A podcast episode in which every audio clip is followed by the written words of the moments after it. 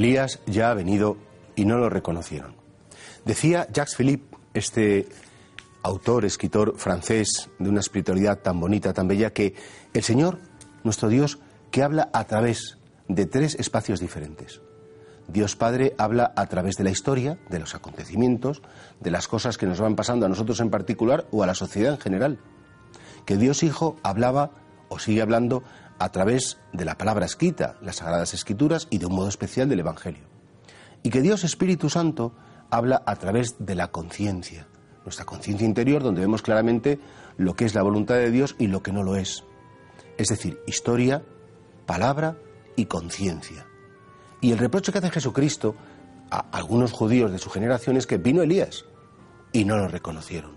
Es decir, que el Señor habló en la historia a través de un hombre santo, a través que era Juan el Bautista, de un hombre íntegro, de un hombre que, que además anunciaba la palabra con fuerza, y no lo reconocieron en el fondo porque no les interesaba, porque no querían. Claro, y entonces uno podría preguntarse, Señor, tú me estás hablando y a lo mejor estoy haciéndome oídos sordos.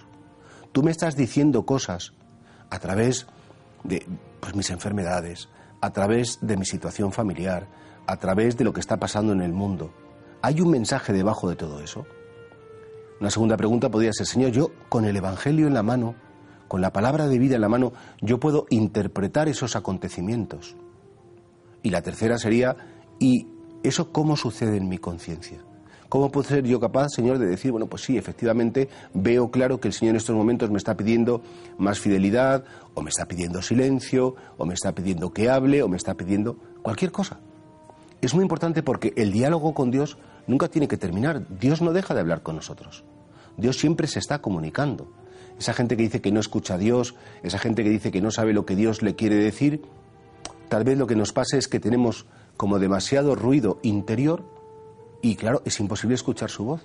Hace falta un poco de silencio, hace falta mirar con ojos de fe, con una visión sobrenatural y desde esa fe, desde esa visión sobrenatural, interpretar desde el Evangelio la historia. Y por eso nuestro Dios no es, un, no es un Dios mudo, nuestro Dios no es un Dios que no se quiera comunicar con el hombre, precisamente porque Dios es amor y es propio del amor comunicarse. Dios quiere hablar con nosotros y quiere que le respondamos. Y por eso, ojalá que sepamos reconocer todos los signos que Dios ha dejado en nuestra historia.